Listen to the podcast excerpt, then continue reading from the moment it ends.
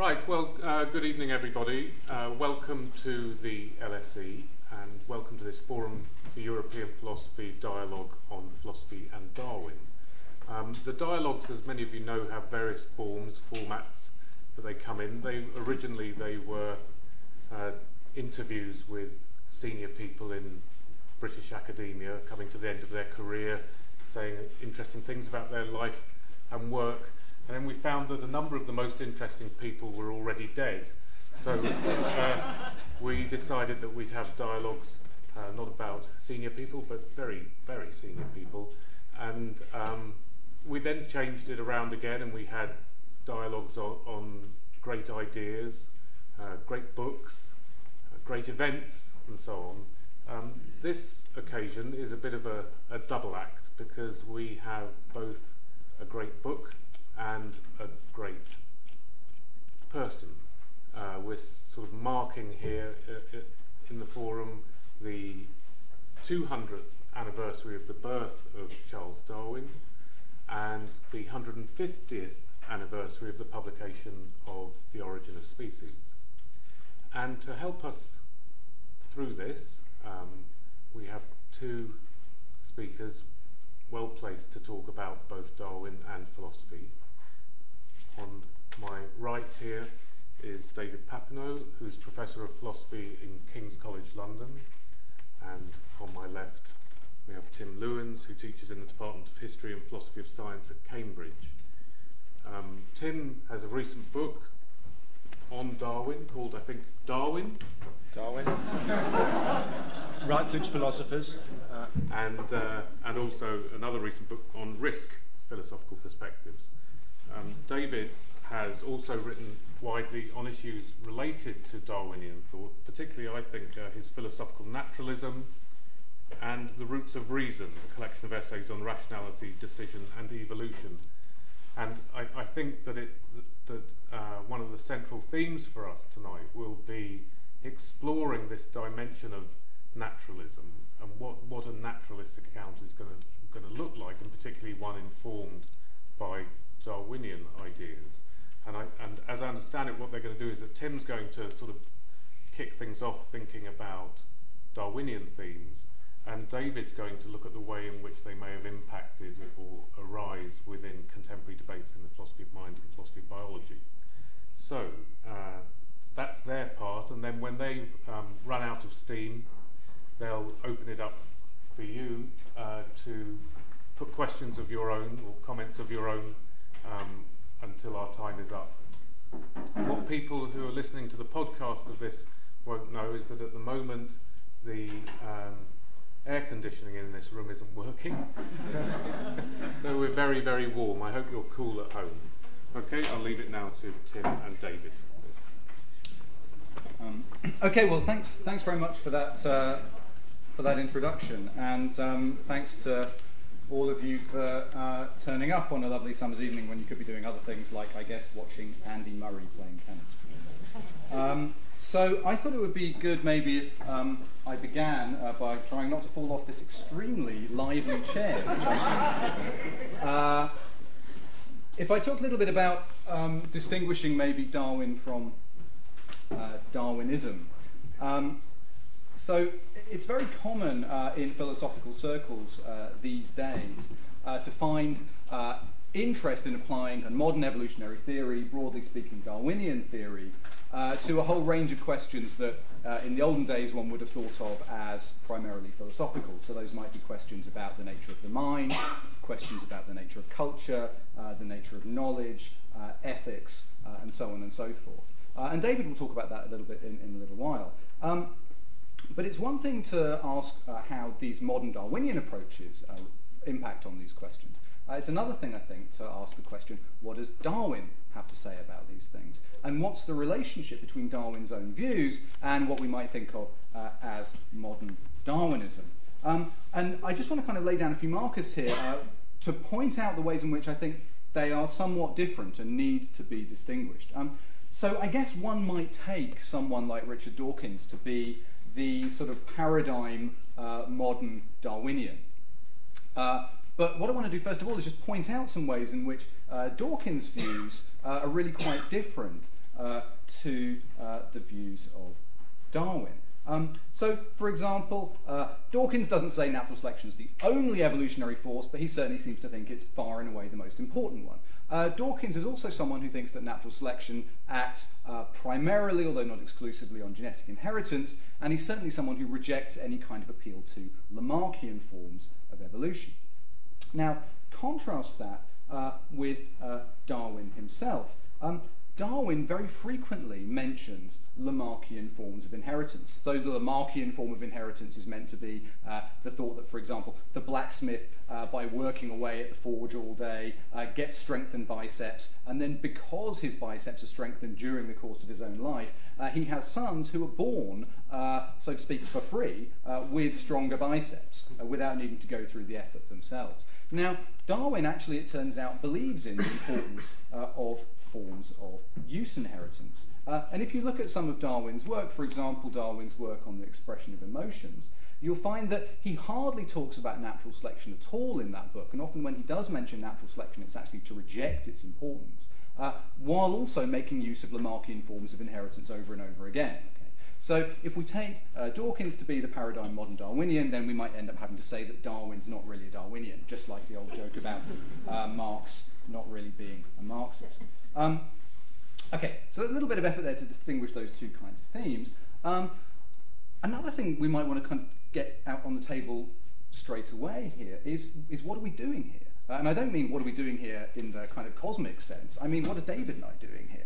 Why are we here talking about uh, Darwin and philosophy? And again, pointing specifically to Darwin here rather than Darwinism. Because Darwin himself really does seem to be best known for biological ideas ideas about evolution, uh, ideas about natural selection. We think of him as being the guy who wrote those books about earthworms and orchids and climbing plants uh, and so on and so forth. And it doesn't seem to have a lot to do, at least in Darwin's own work, with philosophy. And some of the comments that Darwin makes seem to reinforce that rather skeptical uh, uh approach one might take to the content of Darwin's own philosophical work. Uh, so Darwin says things like in his autobiography, he says, My power to follow a long and purely abstract train of thought is very limited. Uh, I should never have succeeded with metaphysics or mathematics.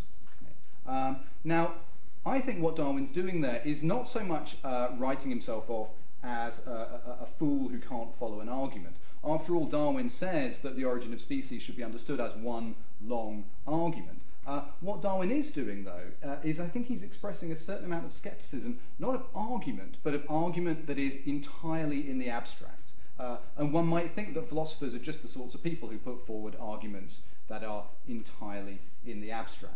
Uh, what Darwin likes uh, is broad argument, uh, often rather um, ambitious argument, but disciplined by empirical facts. Um, and this then means that Darwin often judges people uh, who engage in speculation in a fact free kind of way fairly harshly. And Darwin has some fairly harsh comments for philosophers. Uh, so this is kind of a, uh, uh something Darwin says after reading a uh, rather negative review of The Origin of Species uh, by a guy called Francis Bowen, who at the time was professor of philosophy at Harvard University. Uh, so Darwin writes to his good American friend Asa Gray, and he says, uh, I believe Bowen is a metaphysician, and that, I presume, accounts for an entire want of common sense. um, and this is, this is not that unusual. Ho, ho. Having said that, right, having said that, uh, Darwin, is, Darwin is kind of sneaky about this because basically, when philosophers slag him off, uh, he says, Oh, idiot philosophers. When they're nice to him, he, he revels in it somewhat. So, um, uh, another um, mildly amusing letter which Darwin writes, uh, this time uh, on the absurdly named English Riviera.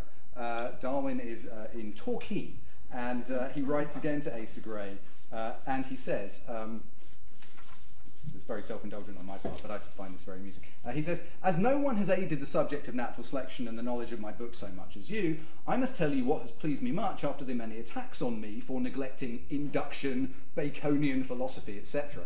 We in England think John Stuart Mill the highest authority on such subjects, and he said lately to a friend who wrote to me as follows, quote, he considers that your reasoning throughout is in the most exact accordance with the strict principles of logic. He always says the method of investigation you have followed is the only one proper to such a subject. my wife's remark on reading this was, Why, you know nothing about logic. Is it not, I mean Mill's and not my wife's sayings, very satisfactory to me? Okay.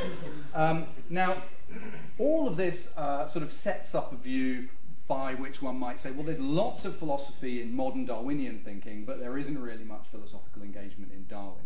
Um, so before I let David um, get a word in edgeways, I just want to try and persuade you that there is um, indeed some sort of serious philosophical content to be found, uh, not just in modern Darwinism, but in Darwin's own work. And I'll just very briefly say a few things about how Darwin tackles issues in uh, ethics uh, and issues in epistemology, that is, uh, questions about the nature of knowledge.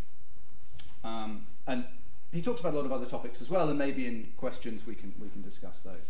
Um, so let's, let's look at ethics first of all.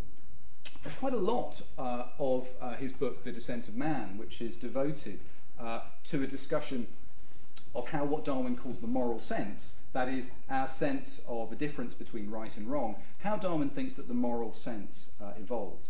Now, one thing that one notices very clearly is that Darwin has a significant debt to earlier philosophical writings. So you notice very clearly that he places himself in a tradition that includes David Hume and Adam Smith.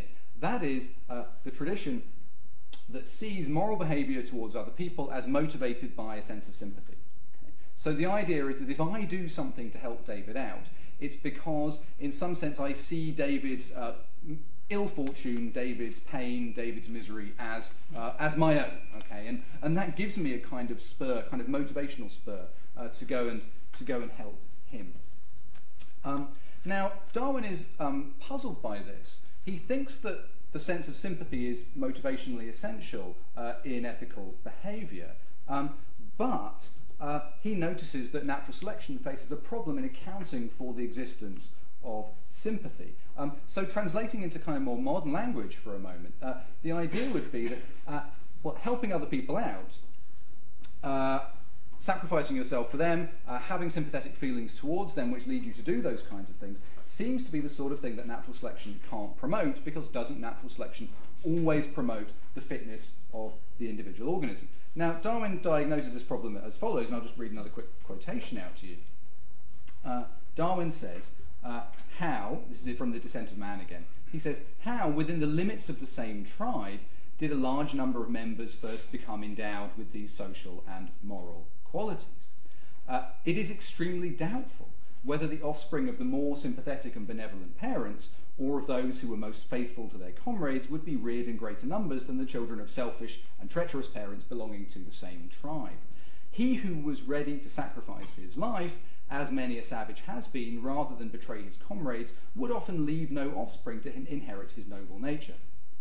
The bravest men, who were always willing to come to the front in war and who freely risked their lives for others, would on average perish in larger numbers than other men. So Darwin's setting up a problem for himself here. He thinks sympathy is important, but how is it possible for natural selection to favour sympathy, given that sympathy always seems to be detrimental to your own reproductive success, basically? Uh, what today uh, is called the problem of altruism. Now, Darwin gives an answer to that problem, uh, which is, uh, may expand on this later, quite a lot uh, different to that given by a lot of modern day Darwinians. And that's because Darwin involves uh, what he calls selection at the level of the community and what is often these days called group selection. So, what Darwin says is that although altruistic individuals, people who are sympathetic, who help others, uh, so on and so forth, do things for their comrades, uh, will do worse than uh, more selfish individuals within a particular tribe, Nonetheless, he thinks that tribes which have large numbers uh, of selfish individuals will tend to do worse uh, in the long run than tribes which are blessed uh, with lots of altruists, with lots of sympathetic members.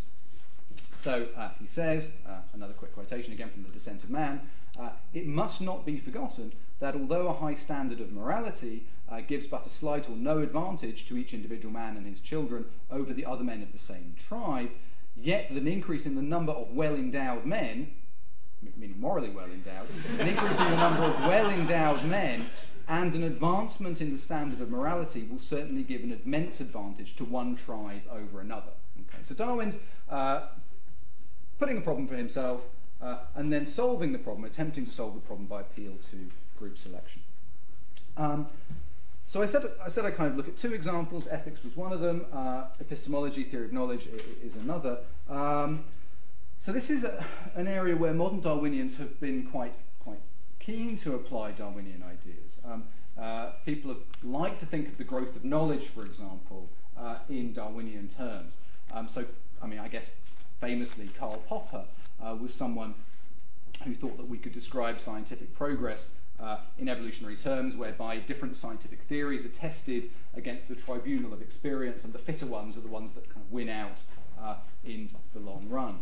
Um, and those kinds of ideas were largely analogical for Popper, but they've been uh, developed, pushed a little bit more uh, in more recent years by people like uh, David Hull, the philosopher, Daniel Dennett, philosopher again, uh, and obviously again people like Richard Dawkins, who said that we can understand, in some cases, cultural change in general, sometimes scientific change more specifically, uh, in terms of a selective process between not genes this time, but so-called memes. Okay? And memes are meant to be a bit like genes, but they're meant to be things that exist at the cultural level. They're kind of catchy or contagious bits of culture that make copies of themselves. They hop from mind to mind okay, uh, within uh, communities. And they undergo selection processes in their own right as a, as a result of that. Now, if we look back to Darwin's work, uh, Darwin does not, to my knowledge, specifically endorse uh, this kind of view in any sort of detail. Uh, however, there is a sort of precedent, I think, for this kind of thinking in Darwin's work, and that's because he does say that uh, natural selection doesn't have to act solely on things like organisms or groups of organisms, on organic units like? Darwin does think of natural selection as the sort of thing that can potentially be, as philosophers like to say, uh, substrate neutral. Okay? It can operate on all kinds of different uh, objects. Um, and he mentions this when he's discussing a cultural phenomenon, namely language change. Uh, so, uh, in The Descent of Man, again, uh, he endorses the opinion of a linguist, uh, a guy called Max Müller, and Darwin says, quote, uh, a struggle for life is constantly going on amongst the words and grammatical forms in each language. The better, the shorter, the easier forms are constantly gaining the upper hand, and they owe their success to their own inherent value. And Darwin says that this isn't just an analogy. Okay? He says, again, quoting, the survival or preservation of certain favoured words in the struggle for existence is natural selection. So there again, we see Darwin in a way showing links with, uh, with modern philosophers by saying natural selection isn't the kind of thing that has to work on organisms, it can work on cultural units as well. Um, there's also a, a, rather different epistemological strand in Darwin's work, um, in some ways a more direct engagement with epistemology. Uh, and this is through some ideas worked out mainly in his notebooks, actually, rather than his published work, uh, where Darwin effectively says, look, epistemologists or philosophers have for a long time thought that some items of knowledge are innate. Uh, but if you're an empiricist, uh, you're not going to like that idea. If you're an empiricist, you think that the way in which you acquire knowledge is by interaction with the world. You have to learn by engaging with the world around you. Uh, so, how on earth could you have bits of knowledge that just kind of pop up there uh, without needing to have been learned? Uh, and what Darwin offers is a kind of resolution of this conundrum. He sort of makes uh, innate knowledge respectable for people with empiricist inclinations, for people with inclinations that knowledge has to be gained by interaction with the world somehow. And the basic way in which Darwin does that is he says, well, maybe knowledge can be built up uh, not through one's own interaction, one's own learning from the world during one's own lifetime, but rather one can inherit pieces of knowledge from one's ancestors which have been acquired through their earlier experiences or their earlier engagements uh, with the world. Uh, and so here again we find Darwin mentioning uh, the name of uh, a reasonably famous philosopher uh, in his so-called M notebook, and the M notebook, the M stands for metaphysics in his M notebook. Uh, Darwin says, Plato says in Phaedo that our necessary ideas arise from the pre existence of the soul and not derivable from experience. And then he says, in a kind of cutesy kind of way, uh, read monkeys for pre existence.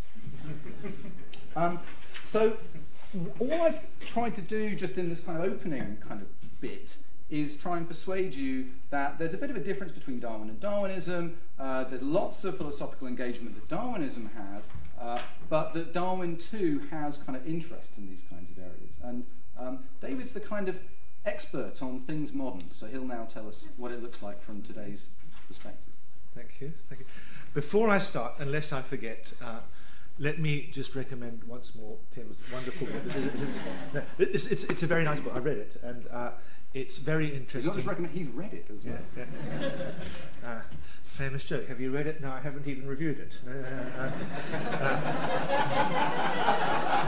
so I it, and, and it's full of good stuff, both about Darwin and about issues in the philosophy of biology. I've got a microphone here. Is, is, I can hear it. Can you? I mean, so I should not jump around too much. Okay. Uh, Tim said I would talk about how Darwinism is relevant to issues of general ethics, mind, culture, and so on. I don't want to do that directly. I want to take up uh, Tim's thought that Darwin isn't automatically to be assumed to be uh, Darwinist. Uh, that uh, a lot of the things that contemporary Darwinists, ultra Darwinists is sometimes called, a lot of things they think Darwin didn't think. And I want to look at that and address the question of whether this is good or bad for Darwin. I mean, you might think, well, Darwin thought all these weird things, and nowadays uh, all the good philosophers of biology know better and bad for Darwin. Uh, and what I would suggest is that in various respects, that's not so.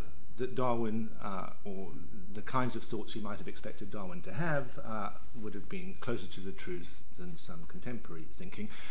And this will be relevant to issues of ethics, uh, mind, and culture, because I think uh, uh, there's a few respects in which contemporary Darwinian thinking doesn't get it right and doesn't help us to understand those things as well as it might.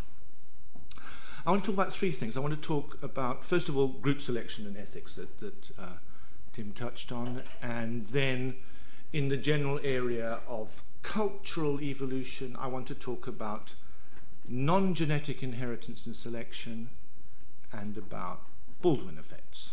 So that's three headings. Um, I thought I was going to have a blackboard, but uh, no, right. So, first of all, group selection ethics. And, and, and Tim explained well, Darwin was worried about altruistic uh, instincts in humans and other animals, and how can that be? And, ah, well, it's group selection. And some of you might well have thought, uh, well, maybe that's what Darwin thought, but we all now know, following Dawkins and Williams and so on, that that's a bad idea.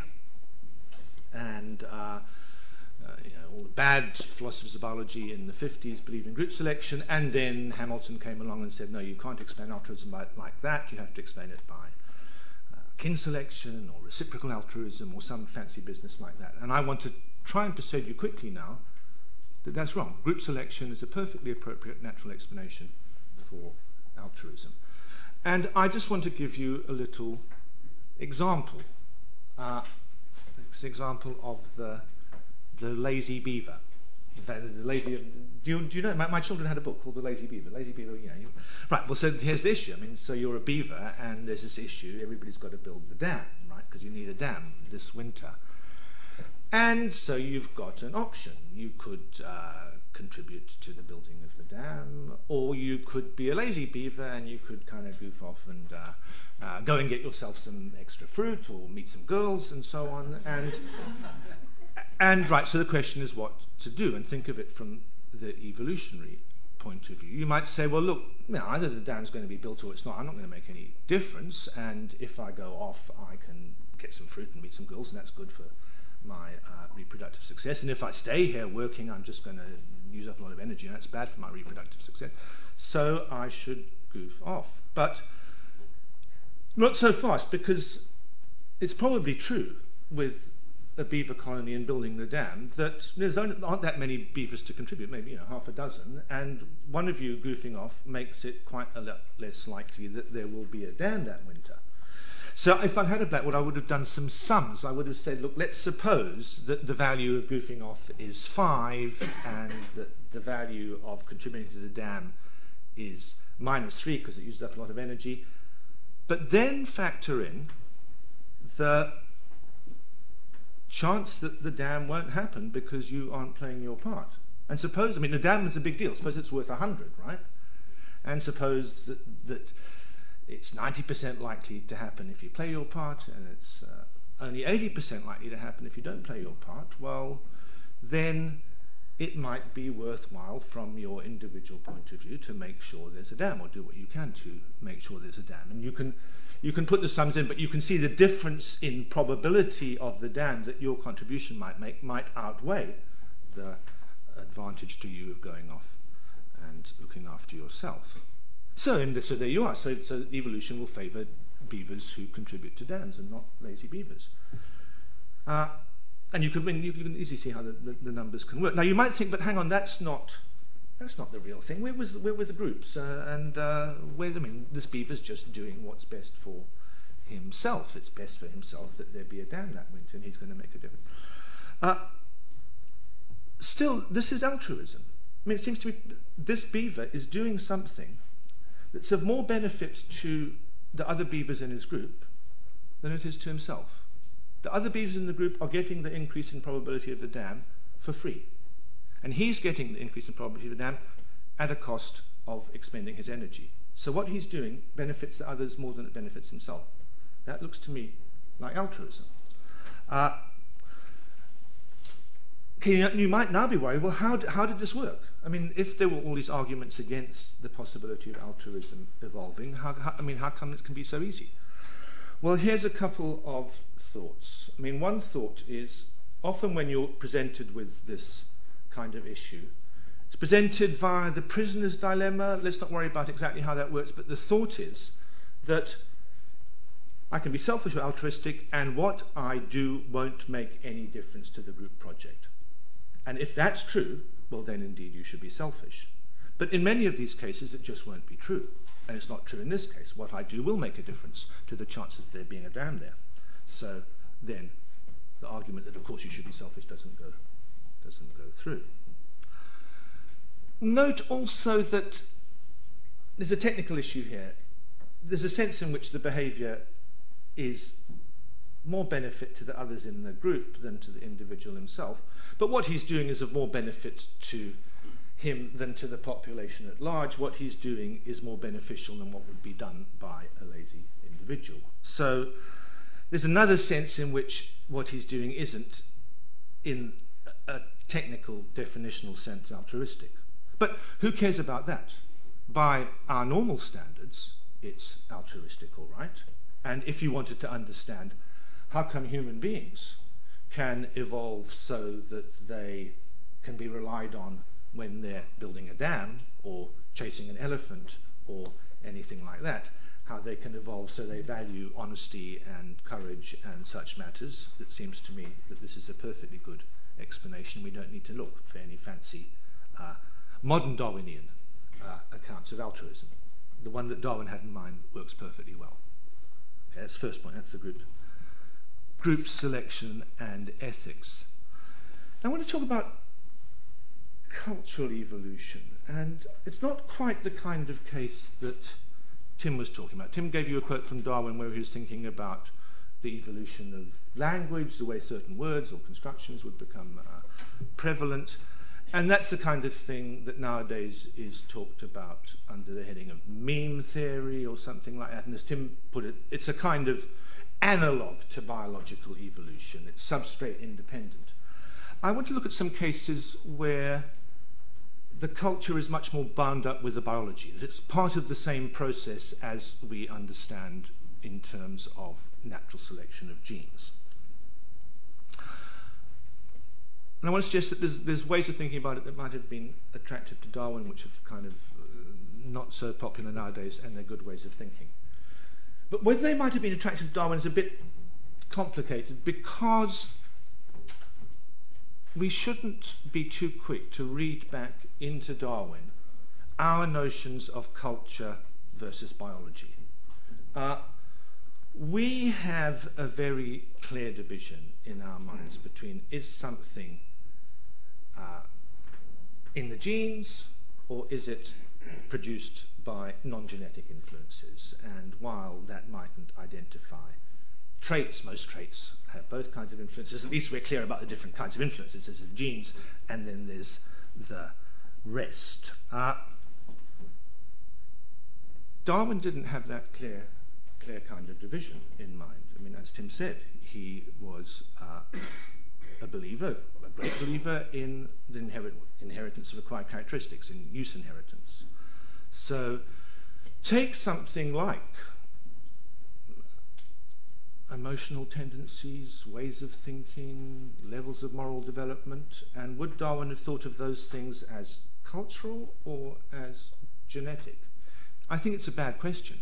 He, he might well have thought of those as things that you could acquire through training and then would influence succeeding generations through what's inherited through social reproduction. So is it cultural or is it genetic? I mean, I, I think the question goes fuzzy. Our modern division between genetic and non-genetic only comes with, with Weismann, uh, the great German cytologist Augustus Weismann, uh, turn of the century. And he recognized that the hereditary material passed on from uh, parents to children through sexual reproduction consists in the germplasm in what he called the germplasm in the nucleus of the cell. And he having kind of located this material, formed the view, uh, it seemed, I think, pretty much pushed on him by the physiology, that that stuff wasn't altered by changes in the rest of the organism during its own lifetime. And then suddenly we think no inheritance of acquired characteristics, and Weismann cut off the tails of mice to show that there wasn't any inheritance. Uh, you know, uh, and he drew the famous diagram, which I would have put on the blackboard, but maybe we can just do it visually. So he has along the bottom, he has G causes G causes G causes G. That's the germ line causing itself through, I mean, causing successive uh, versions of the germplasm through the generations. And then arrows going up. Uh, I guess he's on his letterings, but we have P, so the gene causes the phenotype. But no arrows are coming out of the phenotypes. The phenotypes, so changing your, your biceps during your lifetime, doesn't affect the genetic material. And so we all think, yeah, so the, so the phenotypes don't have any influence. And, and with that, we think of evolutionary change, biologically evolutionary change, as changes in gene frequencies, changes in the genetic material in the species, the, structure of the, the species gene pool. And on top of that, we think there may be cultural changes. I mean, people can learn new tricks or languages and so on. But we think of that as kind of ephemeral and nothing to do with biological, biological evolution. That's how we think now, post, post Weismann. I, I, I have a quote. Tim have lots of quotes. I have a quote from Weismann. So this is slightly, uh, but just, just, Weismann was a great genius, and he saw as clearly as Dawkins and many later people what followed from his, his discoveries. And he says, from the point of view of reproduction, the germ cells appear the most important part of the individual, and the body sinks down almost to the level of a mere cradle for the germ cells, a place where they are formed and other favorable, under favorable conditions are nourished and multiplied. It's a very Dawkinsian vision that there's the genes and all this kind of uh, body just exocristance designed to help the genes through the generations. Uh, anyway, so we now have Weismann, we have this clear division between the genetic stuff that's passed on generation by generation, changes, and that's evolution, and there's all the ephemeral cultural stuff. I think we've got blinded by this diagram as much as anything else to, to something else which is very important in biological evolution. And this is the fact that there is inheritance of acquired characteristics in a very straightforward sense. Think of these P's, right? What are the P's? They're all the things that people uh, learn to do. And inheritance is passing on from parents to children. And it's pretty obvious if you think about it that, that habits, ways of thought, ways of behaviors that parents have, they pass on to their children. And so there should be some arrows across the, across the P's. I mean, what there shouldn't be is arrows from the P's down to the G's. Parents influence their children, not through, I mean, uh, the kind of I'm talking about doesn't go through sexual reproduction, it goes through talking to them, teaching them, and so on. But they're perfectly good traits passed on from parents to children along the phenotypic chain, as it were. Now, once you see that, then you might ask yourself this why shouldn't traits like that be subject to natural selection just as much as genetic traits?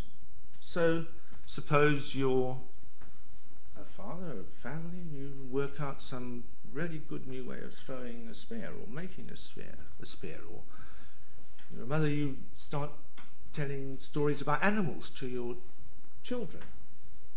And suppose this is a, a, a good a good thing for survival and reproduction to be able to throw a spear in this way or to be able to uh, understand about animals. And suppose what's more that if you learn this from your parents, your children will learn it from you. Well, then the families with the, with the good tricks will spread through, they'll have more children than others. And after a while, the whole population will have this trait when only uh, one family had it, had it before. And I put to you that that's an absolute straightforward case of biological evolution by natural selection, even though the trait that's being operated on is nothing to do with the genes. The gene pool might have stayed exactly the same, the, the population's changed in a way that's entirely Darwinian. Uh, if, you, if you're, there's the technical stuff about you get natural selection when you have variation, inheritance, differential reproduction. All that satisfied in this case, just as much as I don't know, um, long noses spread through the Nordic population because it warms up the air. Uh, throwing spears spreads through the population because it catches you lots of fish. Uh. You might feel that these cultural traits are a bit kind of thin and can disappear very easily and not the kind of substantial things that you can really talk about as being subject to natural selection and biological evolution. If so, let's, that was the third bit. So that was the second bit. That was non genetic inheritance and selection. My final bit is the Baldwin effect. And I just want to add in that if you put together the the non-genetic inheritance and selection with the Baldwin effect, then you get a very striking account of human cognition, which many modern Darwinians miss. Uh, the Baldwin effect is the idea that if at one time some population of humans or other animals has a certain behavior or pattern of thought that is entirely due to teaching and nothing to do with the genes, it's all learned, after a while it will come under genetic control. It will become to be genetically controlled. Okay, this is a kind of weird idea, and what it is, I mean, it, it, it was invented as a thought, as a hypothesis, uh, in about 1900, straight after Weismann. Once Weismann showed you that you didn't have Lamarckian inheritance of acquired characteristics, people say, well, what about this idea? That, that, that we, we learn these things and then they become under genetic control. Most people, the, the view on the Baldwin effect is a bit odd. Uh, through the first half of the 20th century, it's had a very odd status. Nobody quite believed it. Uh, nowadays, uh, some Darwinians don't like it at all. Recent debates about it, you suddenly find a whole lot of people saying they don't like it. But to be fair, the ultra Darwinians, uh, Dawkins, Dennett, uh, are, are both quite keen on the Baldwin effect. But anyway, that, that's uh, the search. Here's the Baldwin effect. Uh, I'll explain what it is. How might it work? Well, here's a very simple way of looking at it. So I said to you, look, there may be certain patterns of behavior and thought passed down from parents to children, very good for uh, uh, survival and reproduction, but they're acquired through learning. Suppose you've got that, and then imagine some gene that makes you a bit better, bit quicker at learning this. Uh, some gene, I don't know, that makes you uh, very interested in animals or uh, makes you be able to hold a spear a certain way. Uh, or moves your voice box up a little bit, uh, stuff like stuff like that. If there's this behavior which is advantageous and takes some learning, then a gene that makes you quicker at learning it will itself be advantageous. And you can imagine that once you've got these culturally transmitted traits in place, then that will foster genes that makes human beings better at learning those traits. And that will create the possibility of learning more sophisticated versions, and so on. So you can see how you might end up with rather nice packages of cultural traits supported by, by suites of genes. The genes are there to help you to learn these cultural practices. And the culture is passed on so easily because we have these genes that help us learn. I'm not sure how many contemporary Darwinians think like this. It seems to me it's a very powerful way of thinking. It seems to me it's a natural way to think about a lot of human cognitive cognitive traits. I mean, I find the idea that we've got a whole bunch of genes that somehow came from nowhere that gave us all these fancy intellectual abilities. I can't really make, I can't take it seriously. But when you think of the, the thing starting with culture and then being supported by genes and then more culture, and more, then it starts to make a lot more, more sense. I mean, the first time I was told this, I, I said, all these, all these kind of evolutionary psychologists, they have these really complicated uh, cognitive adaptation supported by lots of genes. How, I mean, how do they think it happened? And Matteo, our, our colleague Matteo Mameli, said, well, well, maybe it all started off by general learning gave you these things, and then the gene. And I kind of burst out laughing at the idea that these fancy kind of innate cognitive adaptations all started off as things that were acquired by general learning mechanisms. Anyway, it seems to me the right way to think about these matters, and it seems to me that if Darwin had had the conceptual apparatus we have now, he would have thought in this way and not in the way that many contemporary Darwinists think. So that's what I've got to say about that. Okay, let me let me pick up on a few of those ideas because unfortunately, for a kind of bloody debate that you might want to see now, I kind of agree with David about most of these things. Um, the Baldwin effect does seem, on the face of things, to be to be very very odd. It's not quite clear how it's supposed to work. Um, I think one thing that's maybe worth spelling out, because you might say, look, if it's so useful uh, to have certain elements of behavior, for example, uh, learned in a particularly efficient way that's promoted by genes, uh, then why do we need all of this general learning in the first place anyway? Why can't the genes just kind of pop up and do it by themselves? Um, and the answer, which picks up on something that David just, just alluded to, I think, albeit, albeit rather quickly, um, is that typically most advantageous behaviors involve a whole bunch of individual elements. They involve a whole set of little subroutines. Uh, so uh, in a case that uh, a colleague of ours, Patrick Bateson, Bateson, likes to talk about, these um, little Darwin's finches that kind of poke little sticks into uh, into trees and get grubs out using these things, they need to be able to pick the sticks up and they need to be able to poke them in if they're going to get the grubs out. Right? And just doing one of them by itself doesn't appear to be uh, quite so useful. Um, so the key thing is that if you just allow genetic evolution to do it all by itself, uh, then you're either going to have to say that there's an advantage to fitness to just doing one element without the others, or you've got to say uh, that somehow or another all of these different elements that are genetically controlled are going to arise all at the same time. So one of the great things about the Baldwin effect is that you, so to speak, get the behavior functioning through general learning, and then once you've got it functioning as a whole through learning, then there's going to be a genuine selective advantage to any kind of genetic modification that can improve the efficiency of the overall process. So that's that's kind of one. Can of I can I just say that again? But I've, I've got a I've, I've sorry I've, I've got a way of saying it that makes it.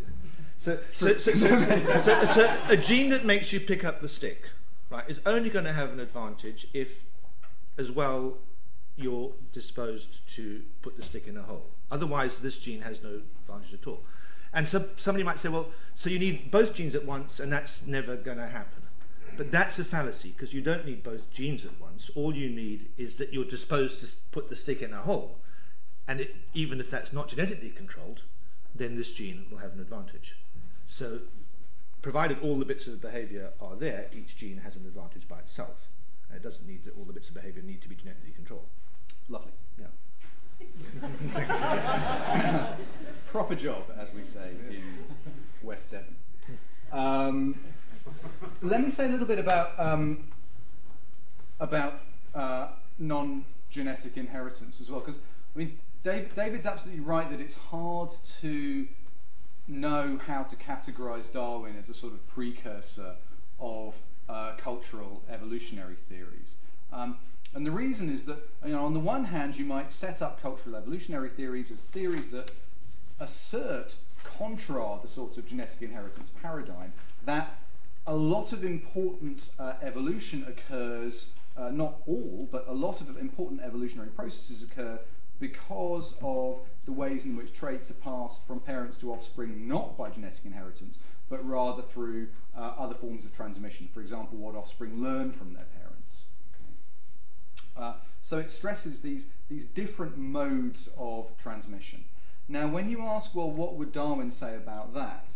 Uh, on the one hand, Darwin does talk about use inheritance all the time. So, on the one hand, you might say, well, Darwin is just the kind of person who will agree that something that happens during the life of an individual parent, some skill a parent acquires, can be transmitted uh, to offspring. Okay, so you might say, well, that makes Darwin sound like a cultural evolutionist. The reason why it's hard to assimilate Darwin to that view is because, as David's already suggested, Darwin actually tries to go not for a sort of multiple inheritance theory where you've got a sort of, I mean, obviously Darwin doesn't know about genetics, but he doesn't go for anything like a sort of genetic channel versus some other kind of channel. Rather, Darwin tries to put together, not in the origin of species, where he says, unfortunately, I don't know the answer to this problem yet, namely how, how inheritance works, but later on in his work, uh, he tries to put together his uh, so called theory of pangenesis. And the theory of pangenesis is meant to be a unified theory of inheritance a unified theory that explains inheritance by the transmission of tiny little particles hidden inside the sex cells. Oh, you might think just like uh, genetic views, right? Except that one of the phenomena that pangenesis is meant to account for are these phenomena of so-called use inheritance, these kind of Lamarckian styles of inheritance. Okay? Uh, and basically, Darwin thinks that um, every organ in the body is constantly producing uh, tiny little gemmules, which then collect in the sex cells for transportation into the next generation. Okay? Uh, and so Darwin says, well, one of the great things my theory can do is as a given organ changes, whether that's the biceps or the brain, as a given organ changes during the life of an individual organism, so the gemmules it produces will also alter their character. Therefore, uh, the kind of germinal material that an individual is passing on to the next generation will change too. So the, the reason why it's hard to assimilate Darwin to these views is it's very hard to see Darwin as a kind of dual transmission, uh, dual inheritance uh, uh, theorist. Um, there's kind of one theory, but it's a theory that allows for uh, a certain amount of, um, of acquisition of, of acquired traits, inheritance of acquired traits. Um, let me say a little bit I don't think in disagreement with David, but maybe by way of expansion uh, or sort of further reflection on your initial comments about group selection. Um, so it's quite right that there are there are lots of ways of explaining um, inclinations to help that don't require that helping is characterized, strictly speaking, in biological terms, in, in, an, in an altruistic manner. Okay? So you, I think, acknowledged in your case of uh, the lazy beaver, okay, that uh, it may actually uh, involve a fitness um, payoff to choose to help rather than, I mean, I say choose, to, to use, uh, to, to, to it, may actually promote your fitness to be a helper rather than uh, a, a lazy beaver. Right. Okay. Um, and there are various models, including many people think of so-called reciprocal altruism models as also being models whereby actually it's in a sense not really altruism at all. It's all to your own gain in the long run. Um, now, one thing that's maybe interesting about this is that you might think to yourself, well, do I really want to hang my uh, theory of uh, ethical uh, behavior uh, social uh, helping on these kinds of theories because you might say, aren't these just the kinds of cases where, in some sense or another, uh, what you're doing is all sort of in your own interests, really? So it doesn't count as being properly altruistic. Uh, and here I think it's, it's very important to, to maintain a distinction, a conceptual distinction, between strict biological notions of what we might mean by altruism and on the other hand, the sorts of altruism that we're interested in when we're giving moral appraisals of other people. Uh, because it seems to me that when we ask whether somebody else is an altruist or not, whether we're interested in you know, whether that other person is a good egg or uh, a ghastly uh, a, a, ghastly horror, um, we want to know uh, something about their motivation. Okay. Uh, and it's we want to know something about their motivation. We may also want to know something about what, as a matter of fact, the likely kind of socially beneficial effects of their actions may be as well. But a lot of the time, what we want to know about is their motivation. And uh, it's very important to realize that it's a mistake to think that when one says, uh, this is all in your interests in the long run, okay, uh, these behaviors are going to help you in the long run. That doesn't, of course, mean that these uh, beavers who choose to help out rather than being lazy are making some kind of calculation. It doesn't follow that the beavers are motivated psychologically by self interest when they engage in behavior to build the dam. Okay? So there's nothing, I think, in, uh, in uh, selection models in general that tell you very much one way or another about motivation. A very clear way of seeing that is that uh, if you just focused on standard individual level selection, um, there are very good reasons why it makes sense for parents, are obviously good reasons why it makes sense for parents to care for their children. Okay? Uh, from the perspective of natural selection, we will say that that promotes the parent's fitness, okay? because helping out the kids means the kids will be healthy, uh, they will live longer, they may have uh, more offspring of their own, your fitness is improved in the long run. Okay? Um, but this doesn't mean that at the motivational level, we should expect natural selection to be equipping individuals with some kind of self-serving calculation along the lines of, oh, well, I'm going to help out my kids because it's going to be to my own fitness advantage in the long run. Uh, in fact, uh, from the perspective of Darwin's own writings, he very much takes the view that we can use natural selection precisely to explain why it is that people act in a in an unreflectively selfless way towards, for example, their own offspring. Because acting in an un- unreflectively selfless way towards one's own offspring is just the kind of thing that is likely to increase your reproductive success in the long run. Okay? So I think we need to be very, very careful about sliding from a particular view about the, uh, the evolutionary processes involved in explaining the origins of various kinds of beneficial or helping behaviors, in sliding from that kind of story towards uh, say, for example, a cynical story about motivation. It's very, very hard to get to the cynical story about motivation from the natural selection story. Mm-hmm. Um, oh, yeah, the other thing I was going to say is I had no idea what David was talking about when he talked about arrows coming from the peas. And that's because I was thinking about Mendel the whole time rather than Weismann. And I was thinking, what are these P's? But you mean the, the letter P, right, rather than the small. I hope I made that. I was I was very I was very unclear on that to begin with, but then it became it became clearer as as you went on. Need a blackboard. Need a blackboard. And that's what that's why a blackboard is so important in this context. Um, Let's ask a question. Yeah. Did you? Yeah. Should we um turn it over to you folk? I think. I mean, I, I, I had some responses, but I'll I'll save them up and. Uh, maybe I'll ask a question in a while. So, Stan? Um, one of the things that concerns me about these sort of discussions is that the emphasis is always on things that have an advantage. And one of the things that seems to be overlooked is something doesn't uh, doesn't have not a disadvantage.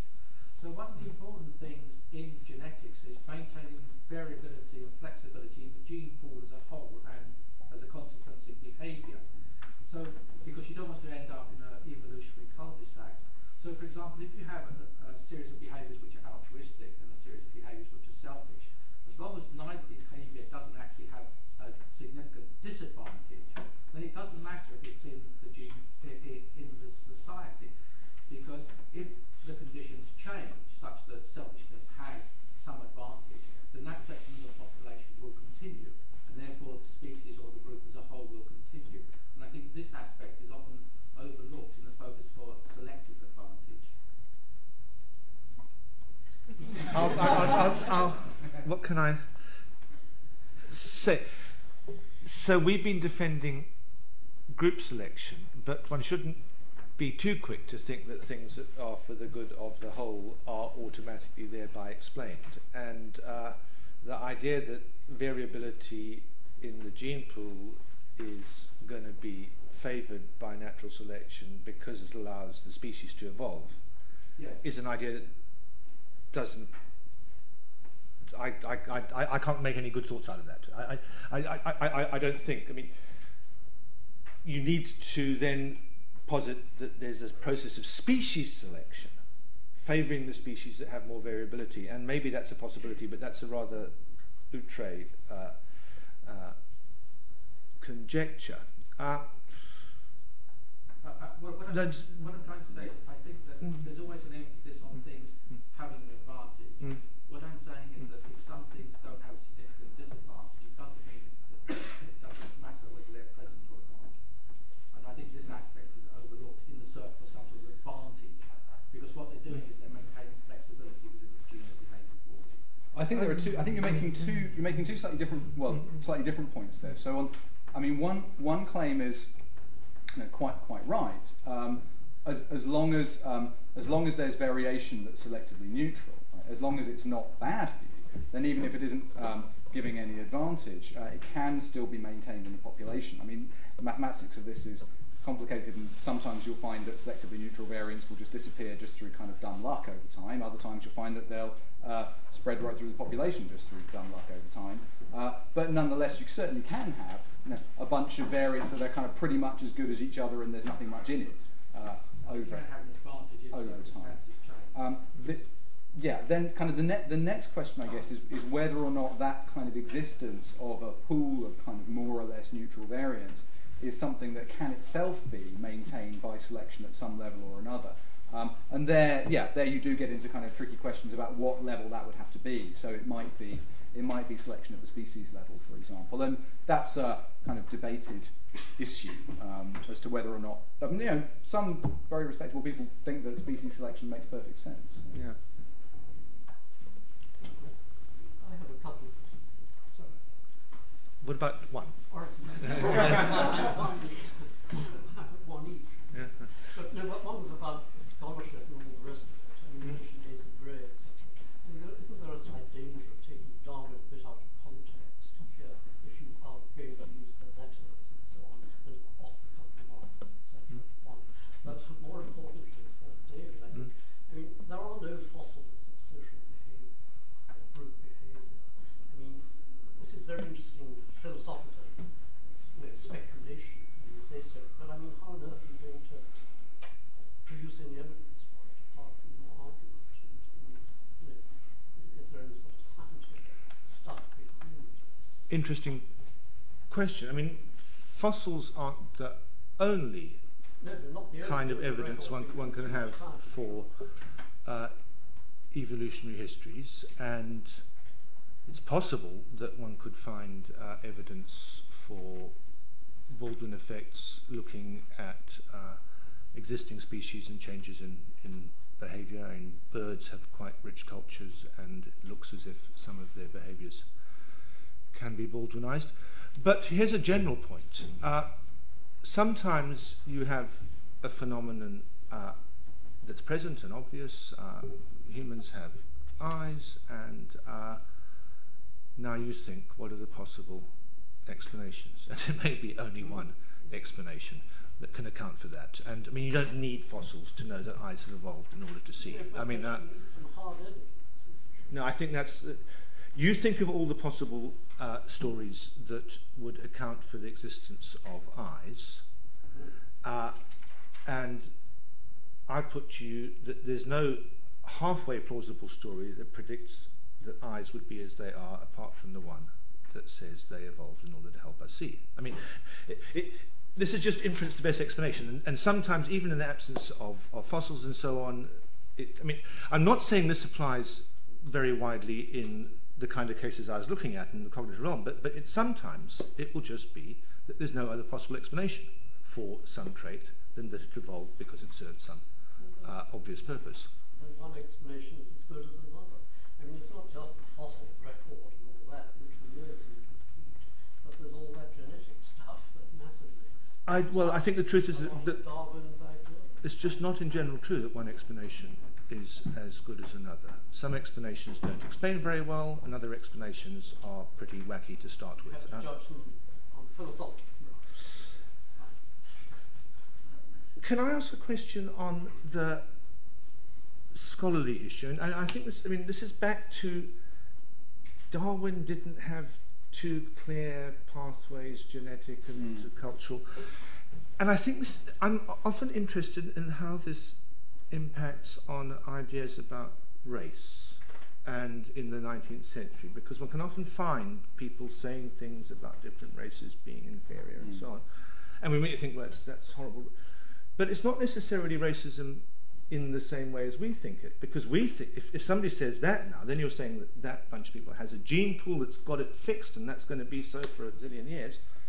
But in the 19th century, somebody could have thought that and thought that some group was inherently handicapped relative to others, inherently in the sense by the material they passed on through sexual.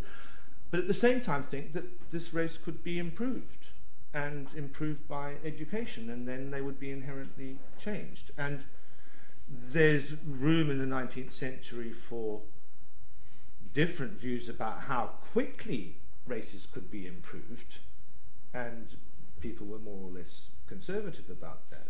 But you can see how all of them thought that these races are inherently different, but that can be changed by education and improvement. I mean, now where did, where did Darwin Yeah, okay. I come mean, out on this kind of issue? just to go quickly to pick up on, on, Oh. the, on the first part of the No. question, I mean, you're, it's always the case that one needs to treat people's um, correspondence, uh, unpublished notes, and so forth with care because they don't necessarily represent the um, you know something that's been thought through with as much detail as something that finally goes into publication. Um, uh, having said that, what Darwin uses a lot of his correspondence for is precisely trying things out, which sometimes make it into print almost unaltered. So I was quoting from Gray. Uh, some of Darwin's correspondence with Gray on issues about design ends up at the end of one of his books, practically word for word. I mean, there's not that much difference actually between the letters and the uh, and, and the published and the published material in, in the book. Um, but one one does nonetheless need to use it with some care and. Uh, you know, those quotations that I was using from Letters with Gray were primarily used just to illustrate what I see as Darwin's kind of somewhat, uh, somewhat conflicted uh, views about um, uh, praise and blame coming from professional philosophers.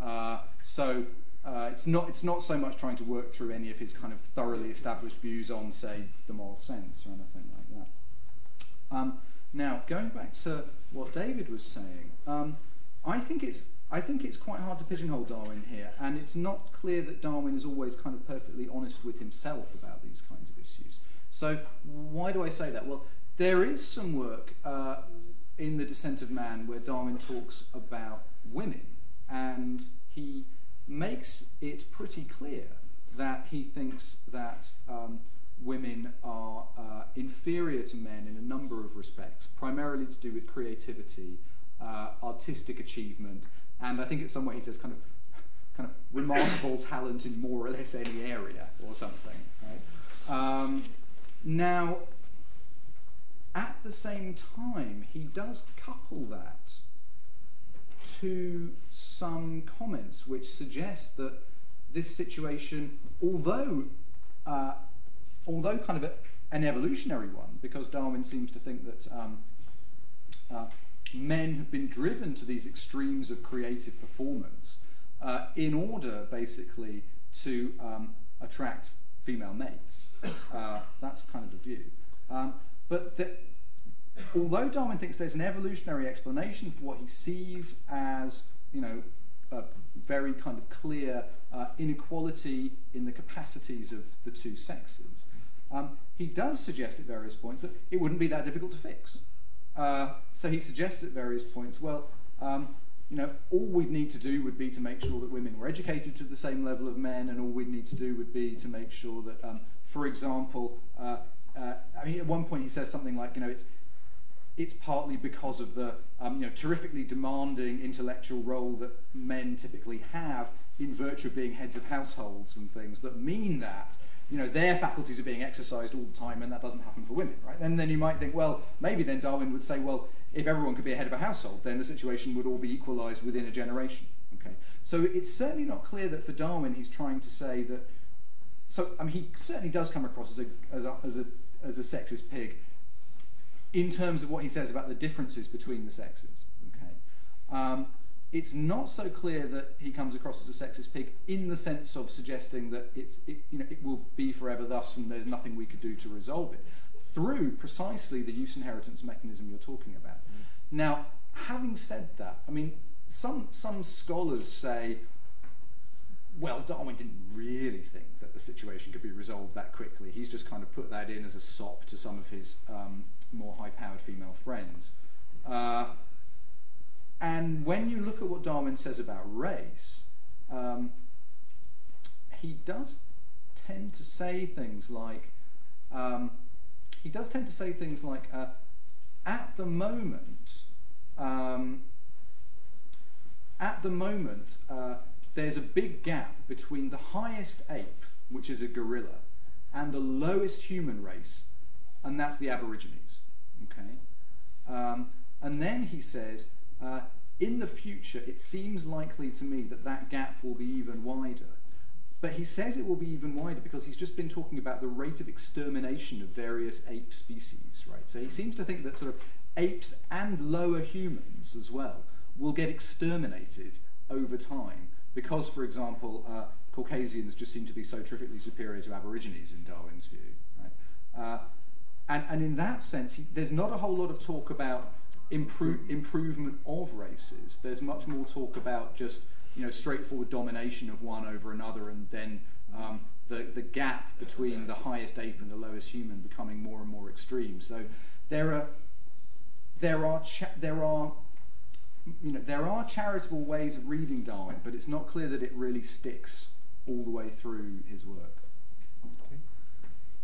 So, um, when, but you want to come in on this point? Um, related to this point, Yeah. but an extension. Okay, go on. But I, you've got a question, haven't you? I, I, I- next, okay.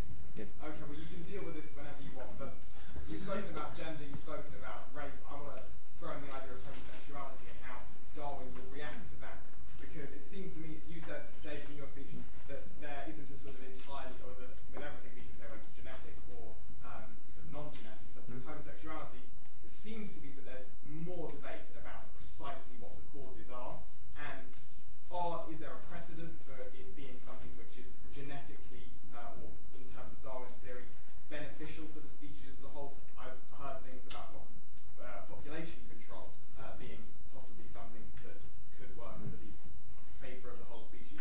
Don't know where did Darwin comment on it, did he say anything about it, and what do you think? I'm certainly not aware of Darwin saying anything about homosexuality. Um,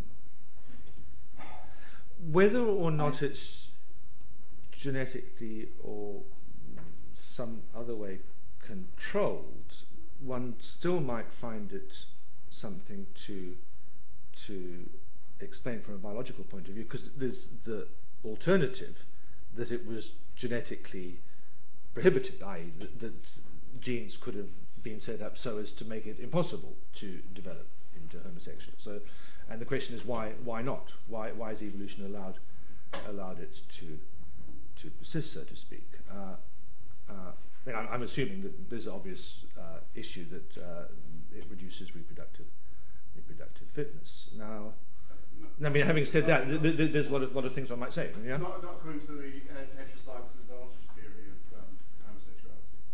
Just basically that there's a there's a randomness gene, and Mm. that uh, homosexuals are sort of suffering the side effects of randomness in the heterosexual population. Good. So, I- so said I said lots of things one might say, and obviously that's one. Th- th- It's a byproduct of other Yeah. traits which are Which advantageous. So, yeah. Yeah, no, Uh, there are there are very there are kind of there's there's quite a I mean I'm sure you, I'm sure many are familiar with. It. I mean there's a there's quite a sizable literature on both on um, trying to expose the prevalence of homosexuality um, in non-human species. Um, and then often moving on from that to try to give various kind of adaptive explanations. Um, yeah, and those can take various kinds of forms. So, uh, you know, it, there, there are um, uh, not so much group selection explanations, but something rather like kind of kin selection explanations as well that try to that try to Mm. explain the, the prevalence of homosexuality. Not Um, entirely plausible. I mean, kin selection, so homosexuals look after their nephews and nieces Yeah, a lot, and uh, right. nephews and nieces likely to share the genes. That's how the gene spreads. Sorry Uh, heckle twice, but with the, with the, with the heterozygous Yeah. advantage theory, it Yeah. works for in two, in at least two independent cases for sickle cell anemia in Africa Sure. and thalassemia Yeah. in Cyprus. So it's not a fantasy. No, no, so, so, so, it sounds, sounds, sounds, a substrate. I must say I'd never heard that theory, but, but when you said it has the ring of truth, it sounds very plausible. Uh, on group selection, so population control, uh, that was kind of the classic example of bad group selection explanations from the 50s. And if you compared it with the Lucky Beaver, you've got to think, well, I mean, Tim said that the Lucky Beaver, look there's something in it for themselves. It's not really altruism. You have to go off to think about motivations to see why it's altruistic. I think the Lucky Beaver is actually altruistic in another sense. It's being nice to its uh, social group uh, and more than it is to itself. But putting those fine things to one, fine two things to one side, I mean, the question you have to ask yourself is, what's in it for the individual who's helping control the population vis-a-vis its uh, uh, passing on its genes? And if it's just, I'm old enough to remember the Living Desert, the Disney film, which actually had a film of lemmings rushing over the cliff top in order to uh, help preserve the group. But, uh, but you think about it, right? So there's the lemmings who are disposed to jump over the cliff top and the ones that are disposed to stay behind and give it a few generations, which are you going to have more of? I mean, it's not. Population control doesn't look as a natural thing to be explained by groups. They Yeah. were thrown off by the stage manager. No, I'm sure, I'm sure. uh, There are a few, yeah, I don't know. I'm trying to. I'm trying to wrap my brains about whether there are even any clues about what Darwin would Darwin would say about homosexuality. It's very, it's very hard to see. There are a few. There are a few cases where he sort of has these kind of, you know, my my dear my dear bachelor brother Erasmus who still isn't married kind of comments. Um, sort of sounds a bit sounds a bit nervous about it. I think, but uh, I can't. And then then he just comes across as a you know awkward Victorian basically. I mean. And there, there are all kinds of cases where you read Darwin and you think, oh, this guy's about to come out with something wonderfully liberal that makes us all feel like he's one of us. And then he absolutely cuts your legs out from underneath you by coming out with something so kind of breathtakingly unreconstructed. So he talks about how, um, in, his, in his discussion uh, of, of the evolution of, of the moral sense, um, he, he talks about how, kind of in, in what he views as the kind of the early phase, our sense of sympathy is restricted in its scope, primarily to members of our family or our immediate local community. And then he talks about how, for him, the whole march of moral progress is uh, to do with not just something promoted by natural selection, but by just by reasoning and experience that we come to just extend the domain of sympathy well beyond our immediate community uh, to encompass uh, uh, you know, other members of our nation, and then other nations, and then and then other species, and so on and so forth. And so we kind of and you kind of think, oh, you know, it's this lovely kind of you know moral kind of harmonious whole. And then he says things like, you know, so and then he says, so at the end of this, uh, we be even being sympathetic towards. Uh, maimed people, imbeciles, and other completely useless members of society. um, so, so you know, just at the moment that you think, oh, he's like a kind of lefty Guardian reader, then he, he kind of slaps you around the face. So it's, it's very, very hard to to say. I mean, I find it very, very hard to say. You know, what would what would Darwin's attitude towards homosexuality be? Because you can't. You look at the, yeah. You mean you look at some of these, some of his, some of his writings, and it, it's very hard to, to, to predict. okay. Do you want to go now? Yeah. Yeah. Um, I was just thinking as you spoke because um, you distinguish, you were careful to distinguish uh, Darwin's view um, from contemporary debates between uh, altruism and um, uh, or selfish behavior.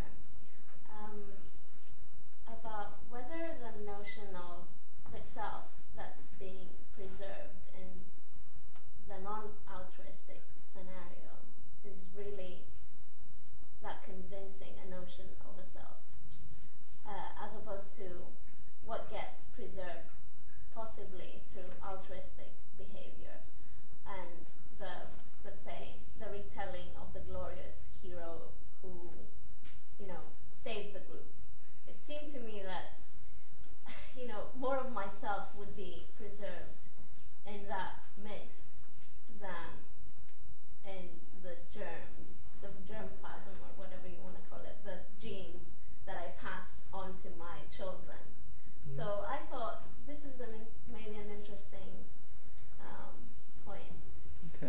Yeah, let me let me have a go at answering that. Um, I think some of these kinds of questions arise because we're imposing a particular kind of framework that says, um, a modern framework that says evolution's got to be in the interests of preserving something or another.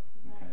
Um, now, it's optional whether we describe it in that way. We don't need to describe it like that. So there's a very sort of run-of-the-mill way in which we describe it, which is we say, uh, suppose you've got a population, uh, and there are some uh, some sympathetic people in the population, and there are some unsympathetic people in the population, or there are some uh, there are some uh, lazy beavers in the population, and there are some energetic beavers in the population. Um, there are some helpers, and there are some people who don't do anything for anybody else. Okay?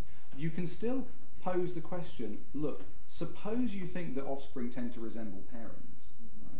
Then shouldn't we expect, given that um, if, if we assume that everyone in the population benefits from having the helpers around, whether they have to pay the price of helping or not.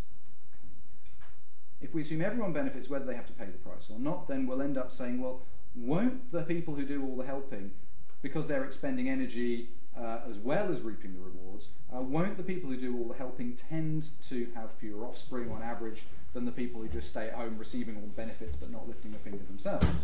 Right? Won't they be the ones that receive that have more offspring on average? So therefore, won't the population tend to change so that even though you've begun with some helpers and some uh, some lazy uh, you know, lazy people, then you know over time you'd expect the lazy ones to be the ones. Uh, you'd expect the population to be composed of a lot of lazy people. So you can still you can frame these. Uh, you can frame these worries about how is it that certain kinds of motivations or how is it that certain kinds of behaviors can be expected to, to proliferate over time. Those can be framed without having to say, sort of, you know, what's the beneficiary here, or what is it that's being preserved? I mean, there's a sense in which obviously you might just say, well, what's being preserved is just you know, the behavior, you know, one behavior rather than another. And there's a sense in which you want to you want to say, well, so at the end of this, do we have a population with a lot of helpers in it, or do we have one without any helpers in it? Okay, so there's a sense in which that's Yeah, what's so being it's preserved, like- but we don't we don't have to frame it in terms of s- kind of something's interests being maximised in the long run. Can I, can I say something more about the lazy beaver? Now you've made such a clear case for expecting within a group Mm. the lazy ones to increase in representation over the altruistic ones. I mean, every time the dam gets built or doesn't, the lazy ones are going to have more payoff than the altruistic ones. So within any beaver group, think think of the, the altruistic ones as being blue and the and the, the lazy ones as being red. Or the other The- way around. Yeah, but, but, altruist. I guess I said I, I thought altruistic is nice and, and yeah, okay, okay. Uh, uh, blue good, all right. Just to, uh, and so with any group, the blues are going to get smaller and smaller, and the red is going to increase. But what you have to ask yourself is, think there's a whole lot of groups, and within each of them, which was the nasty one, the red, the red is getting bigger. But it may be that the groups with more blue in, as a group, get bigger. So you've got these two processes. Within each group, the red is crowding out the blues. But some groups are growing at a greater rate, and the ones with more blues in are growing at a greater rate. And it, then every so often the, the balloons get bu- burst, and you all get mixed up. And provided having blues in makes you grow at a greater rate than the ones having lots of reds in, after a while you get more blues and reds. So that's a nice way to look at it. Anyway. There was a question. Oh, I feel like David Dimbleby here. As, uh, uh, somebody stuck their hand up eagerly a while ago. Maybe the moment's passed. No, it's passed, has it? Okay, okay. Uh, here's a question. Um, extending Woodward thinking to ethics, what about a group of uh, people that set, um, finds a, set of mean, even criminal activities, habits, which prove to be somewhat advantageous to the group? Mhm. And assuming that at some point such mean means Mhm. become under control of the genetic uh, element of Mhm. could we assume that the children of such group would be more likely to be mean and maybe criminal, and Mhm. that would be some of somewhat ethical consequence, if you will? I guess yes. I mean, that's what would happen. So you think that's quite likely. Okay, so here's here's an issue. Uh, can you do this, Benjamin?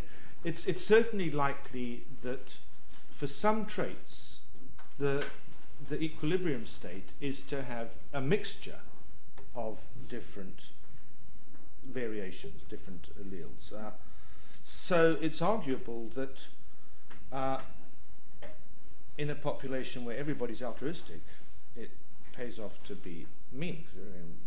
But if everybody else is mean, then it's perhaps not such a good idea to be mean. You're going to get into fights with all these really mean people. So, uh, so it may be that in our population, uh, our ancestral populations, uh, there was uh, selection for a certain level of deviant behavior. Uh, that's a possibility.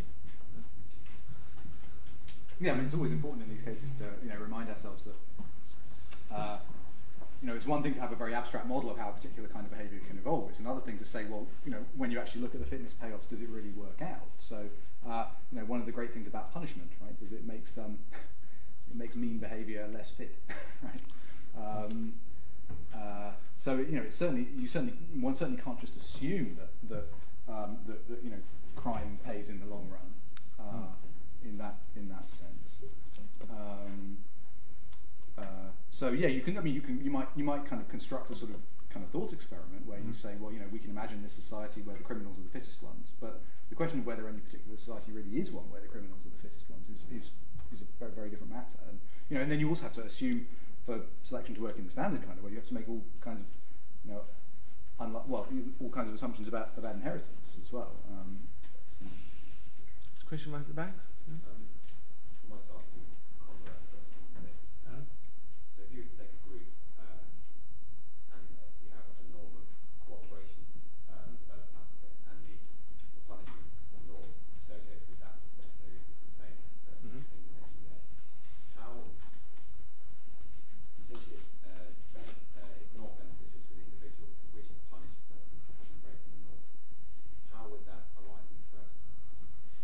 Yeah, that's a good question. So, so I mean, a, a feature of these models usually is that you can you can change the payoffs of various kinds of antisocial behaviours by introducing punishment, right? So you might think, I mean, you, I mean, this, it's a very acute question, but I mean, you might think that um, you might think, oh, well, there's there's no problem with uh, uh, with, for example, explaining why it is that um, societies don't get overrun by kind of evil swines, because uh, as long as you kind of punish them systematically, then um, uh, then then basically the payoff to them won't be great enough for them to do the overrunning in the first place.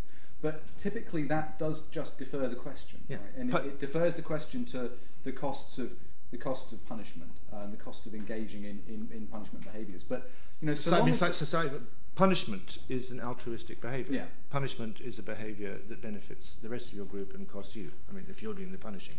So that, that doesn't mean that there's a I mean, that, that doesn't mean that um, uh, that that the costs of punishment itself um, throw a spanner in the works for these models. What it does mean is that uh, you can't sort of um, wish away the problem of altruism by invoking punishment as a way of solving it, because Right. typically punishment then brings about its own problem of altruism, and you'll need some kind of mechanism to explain how the altruism involved in punishment gets going. But you might well think about when we talk about moral attitudes, ethical attitudes. So I uh, approve of honesty, cooperation, and so on. It's kind of part of the attitude that it's not just something that you want to do. It's not a, a motivation. Only. Part of the attitude is that you want to impose it on everybody else. That's what's distinctive about moral attitudes, that, that you, you feel that everybody should be moved by this and something is wrong and needs fixing if they don't. So if, if one is going to explain the evolution of moral attitudes, then it's quite likely that it will come with that, that you have an explanation of, of the disposition to punish. But that, that, that's not to deny that the disposition to punish is itself a kind of altruistic attitude, just like the moral attitude generally. Um, okay, can I just clarify? Yeah, I mean altruistic in a technical sense. Yeah. You're saying then um, the desire to put your moral attitudes onto other people will come as a consequence of uh, the ability to punish or the other No. I'm- no, I'm just saying the other way around. I'm, I, I'm saying the tendency to punish is, is, a, is a manifestation of the distinctive nature of moral attitudes. That they're prescriptive for everybody, not just for oneself. If I may, I. Mm-hmm. I might argue in response to that. that Yeah. Is, that, that is again just a throwing question. So something. I'm, I'm, I'm not denying that. I'm, no, I, I mean, I'm not, I'm not denying that, that, that I'm, I, I didn't give you an explanation. I just pointed out that, that the question you're raising is in a way built in to the whole question of the evolution of morality. Uh, Uh, during this discussion, we heard about uh, Tim giving example of, of race. Uh, with, with education, we can develop their scenarios to make them better. And a few minutes back, we talked about criminal and their offspring, of, offsprings being criminal. Uh, is it not something like uh, two different statements of, of same same situations? Like you have poor people, uh, they can be changed to better people, I mean, through education, and the criminals also, in the same way, their children can be better. I mean, they can be educated and made better people. Oh well, I'm all in favour of education making people better. Um, yeah, I think um, no. I mean, the, the key is not to confuse kind of what I'm saying with what I take Darwin to be saying, right? Right. So I mean, I, I'm certainly not endorsing Darwin's views about the hierarchy of races, for example. Uh, um, let me say I disagree with those views. uh, I can't debate them on it, unfortunately, but I. Um, and, and then, I mean, in the context of this discussion of, um, of uh, criminality, I mean, I took it that we were not so. I mean, I, I took it that we were not so much asserting that kind of criminality is an inherited trait which is favoured by selection in the following ways. Rather, we were kind of exploring what, kind of, suppose that were the case, then what would follow. I mean, I don't think there's very much evidence for thinking that criminality really is. I mean, criminality is a diverse set of behaviours anyway, and I very much doubt that there's good evidence for thinking that it's importantly inherited. Uh, sounds good. I, I just want to say one thing in response to this question, and then you can wrap up. So, one thing I think is worth making clear that even if one's interested in all this stuff about uh, selection of genes and all kinds of behaviours are controlled by genes, nobody sensible should think controlled means entirely determined. And I mean, let me just give a plug for Richard Dawkins, who's often accused of being some kind of everything's controlled by the genes. If you actually read him, he doesn't think this at all. In fact, when it comes to human beings, he thinks that scarcely anything is controlled by the genes. He's, he's in fact, as uh, right thinking as you could hope on these matters. Second point, uh, on the the thing we were talking about about races. I mean, the striking thing to, to realize about Darwin is, is he doesn't think that education can make a difference and so perhaps wash out the influence of the genes or make everybody the same despite the fact they have different genes. He thinks, along with everybody else in the 19th century, that education can make a difference to the genes, so to speak. I mean, he wouldn't have called them genes, but it can make a difference. It can change the genetic material. That's a very weird, different way of thinking, and, and we should remember that when we're looking at Victorians. Okay, great. Uh, now, uh, we've got to draw it to an end, but uh, it's sort worth mentioning that at the beginning I said that uh, both Tim and David were well placed to speak to us about Darwin and philosophy today, and, and now they have, they've shown that they are indeed well placed.